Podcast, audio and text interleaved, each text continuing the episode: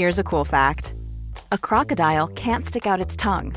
Another cool fact you can get short term health insurance for a month or just under a year in some states. United Healthcare short term insurance plans are designed for people who are between jobs, coming off their parents' plan, or turning a side hustle into a full time gig. Underwritten by Golden Rule Insurance Company, they offer flexible, budget friendly coverage with access to a nationwide network of doctors and hospitals. Get more cool facts about United Healthcare short term plans at uh1.com. There's never been a faster or easier way to start your weight loss journey than with PlushCare. PlushCare accepts most insurance plans and gives you online access to board-certified physicians who can prescribe FDA-approved weight loss medications like Wegovy and Zepbound for those who qualify. Take charge of your health and speak with a board-certified physician about a weight loss plan that's right for you. Get started today at plushcare.com slash weight loss. That's plushcare.com slash weight loss. plushcare.com slash weight loss.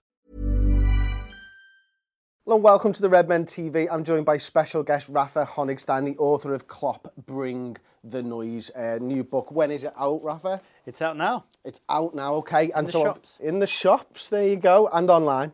And online. And of course online. Uh, so we got Rafa into the studio. Thanks for your time first and foremost. I know you're busy at the moment. Uh, got other places to go and other people to see and stuff. But uh, great to sit down with you. I really wanted to pick your brain on the Liverpool side of things from the book, obviously. I suppose the first question for me, Raf, is why Klopp? Why this book? Well, when he signed a deal to come over uh, in October 15, there was such tremendous demand um, to find out more about him, about his background, both biographical but also on the footballing side of things. And I was part of the BT Sport uh, coverage before his first game uh, at Spurs, and it felt like an FA Cup uh, final day. You know, like hours and hours of uh, previews on Klopp, and I just realised there was just just just that tremendous interest in him, and you couldn't really um, quench it by just writing uh, articles or you know doing little features. So fairly fairly early on from when he started out at Liverpool, I felt that this was would be a great subject for a book, uh, and also uh, sort of from more kind of a more selfish point of view, I really enjoy the research side of things. I really enjoy going to Germany and um, talking to former players of his, talking to the, the people at the clubs, and I realized that that would be really uh, a super cool project to do. So when there was a lot of interest for the book, um, I was very happy to do the deal and start writing. So who, who did you go and speak to then? Uh, there's about 40 people, maybe 50. Um, I spoke to uh, his sister, the people he went to school with, the, his first coaches, the people he played with uh, at Mainz, the people then who were uh, under him at Mainz as players, uh, the sport, former sporting director at Mainz who had this idea of taking Klopp as a player and putting him suddenly on the bench from one day to the next, Christian Heidel, the people at Dortmund, former players, uh, people in the backroom staff, uh, and some people at Liverpool as well. Uh, Adam Lallana, Mike Gordon was very, uh, very generous with his time. Had a couple of phone calls with him, and he said to me, "Whenever you want to talk about Jurgen, you can call me because I love talking about Jurgen." So that was nice, and uh, yeah, everybody was tremendously helpful because you got the sense that people like Jurgen so much that they also want to kind of share it with everybody and explain to people what it is that they like so much. It was very hard to find anyone who sort of had an axe to grind or, or grudges. Um, people just genuinely seemed to like the guy. Well, you mentioned Heidel uh, at Mainz, and one of the really interesting stories from the book that that I found interesting anyway was that story that you mentioned was him plucking Jurgen Klopp to be next manager from a player. Uh, What what went through his mind to get to that stage? Yeah, well, he told me that he'd been at uh, at the end of his wits. Basically, he tried so many different coaches. He had run out of ideas of who could make a coach for mindset. They had they had very little money. They had no realistic prospect of doing anything apart from surviving. So not hugely attractive place to go to. Um, Three thousand people turning up on a Saturday in the stadium, and he thought basically no one can coach this team, so maybe the team has to coach himself. And this itself. was with regards to the zonal marking from two managers previous. Yeah. And so Klopp, there was a funny, there was a funny story about Klopp actually got somebody else a job maybe before him. Yeah, yeah. Eckhard Krautzun, who uh, who was very recently in the news talking about Klopp and uh, his supposed dream to play for Man United. He was his former manager at Mainz, but Krautzun had called up Klopp um, and talked about all the problems that Mainz had with playing the system that another manager, Wolfgang Frank, had first installed there, a very innovative system by German standards, mm-hmm. back, back four, then. no sweeper. Uh, and Krauts and Klopp told him all the problems and um, said, "Yeah, and this is not working, that's not working." And Krautzun actually, unbeknownst to Klopp, went into an interview to got the Mainz job on the back of sort of getting the inside uh, inside line of what was going on, but it wasn't really quite enough to make it work. Um, uh, Christian Heidel said that uh, you could kind of feel that this was not really that he Krautzun for all his qualities also didn't quite know to how to make it, yeah. how to make the system work. Well, I can I can understand, can't I? And you know, mo- moving the story forward slightly. Obviously, you spoke to 40, 50 people about Jurgen Klopp. What is it? And you've interviewed Jurgen Klopp yourself as well in the past. What is it do you think that makes Jurgen tick? What drives him? Well, I think it's a combination of things. I think first of all, you'll you'll see in the book the huge influence his father had on him. Uh, Norbert Klopp was a was a fanatic who wanted his son to be a top tennis player, top skier, top football player. Uh, anything that he did with sport, he pushed Jurgen to the very limit and maybe beyond. I think that that kind of drive, that uh, self motivation to do stuff, to to succeed, comes very much from his from his father. But at the same time, um, I think his mum, being much more relaxed and balanced, gave him, I think, the ability to deal with defeat. Mm-hmm. Um, unlike Wolfgang Frank, for example, who found it impossible to deal with defeat and basically lost his nerve every single time his team would lose. And that's one of the reasons why he never really achieved anything as a coach. Klopp realized, I think, that getting beaten is part of the job and it's how you react with it. It's it's a truism to a certain extent and a cliche, but it's true. How you react it will then define your success or not, because it's very easy to lose your hope, to lose your belief, and uh, you know.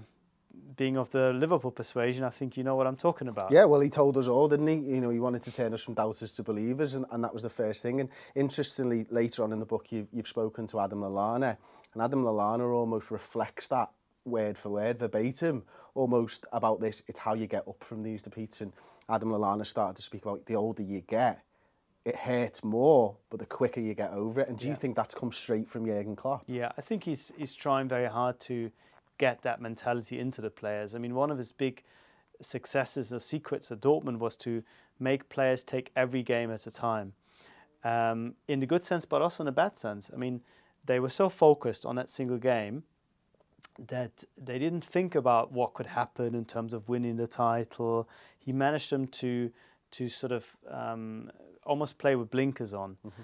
and when they were beaten, that also was beneficial because then they could concentrate on the next game and easily forget what happened in the past. So I think that the, the ability to take every game is a chance to get things right, every game is an opportunity to get that good feeling that you get from winning, to progress, to play better, is something that after a while I think players begin to internalize and and feel maybe also the benefit from thinking in that way because I think as a as a player it helps you if you can just concentrate on small things. Mm-hmm. You know, on the pitch you concentrate on small things.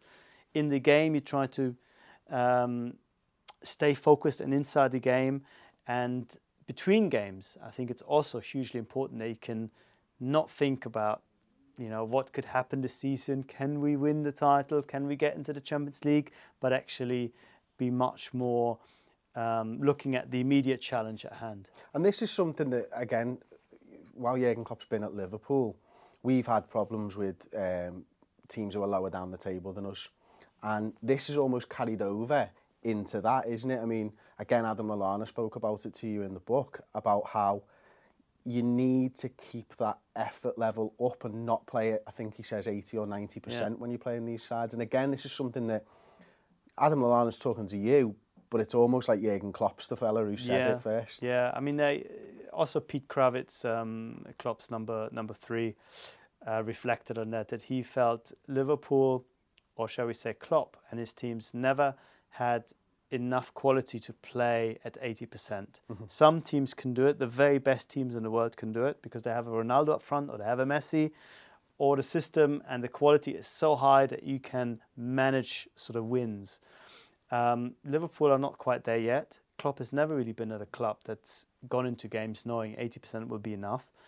And then it comes down to mentality. And I, I, that was very interesting to me to, to, to listen and to hear almost Lallana admit that they weren't quite able to bring the same intensity and urgency against some of the smaller sides. That it wasn't necessarily a tactical problem, the way that maybe we from you know sitting on a sofa look at the game and think, oh, you know, they're tactically they're not quite, they have no idea, but that it comes down more to mentality and effort and the ability to run and try as hard as you would against Chelsea and Man City.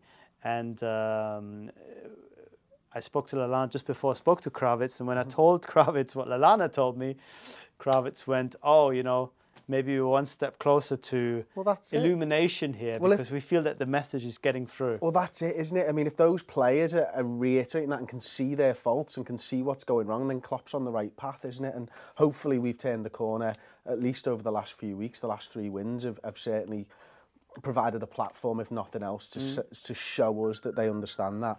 Um, moving on again to, you know, we, we are pressed for time and stuff. Apologies. Um, what's your favourite story from the book that you could share with us? Um, favorite story. I mean, one of my favorite stories is one I couldn't write um, for obvious reasons, um, but I think I can explain it. I mean, there was a former sort of acquaintance of his who then went into sports journalism, and uh, when uh, Klopp became a big name, um, Klopp very kindly gave him interviews, and it was a big thing because you know he had had a club interview. But then as Klopp became busier and busier, it just was no longer no longer really viable. So after a while, um, Klopp said to him, "Just make it up." Um, so uh, that guy would just write write you know question and answer interviews, and Klopp would call him and say, "Really like the questions, and I really like the answers. Well done." really? Wow, that's incredible. Wow, you heard it here first. Then that's that's blown me away actually. Okay. Um, next question then. What did you learn about Klopp that surprised you the most? I don't think it was so much about what I learned about him, but uh, about the way people relate to him, because um, going into this process of research, I thought I would come across people who had a bit of an axe to grind, mm-hmm. who had problems with him because I knew that there were arguments at Dortmund. I knew that not everybody enjoyed the last, uh, shall we say, 18 months under him. And I thought these people would come out and say, he's a great guy, but I didn't like this, I didn't like that. But no, actually, the opposite happened. They said, yeah, we might have, you know, had arguments, but I really love him.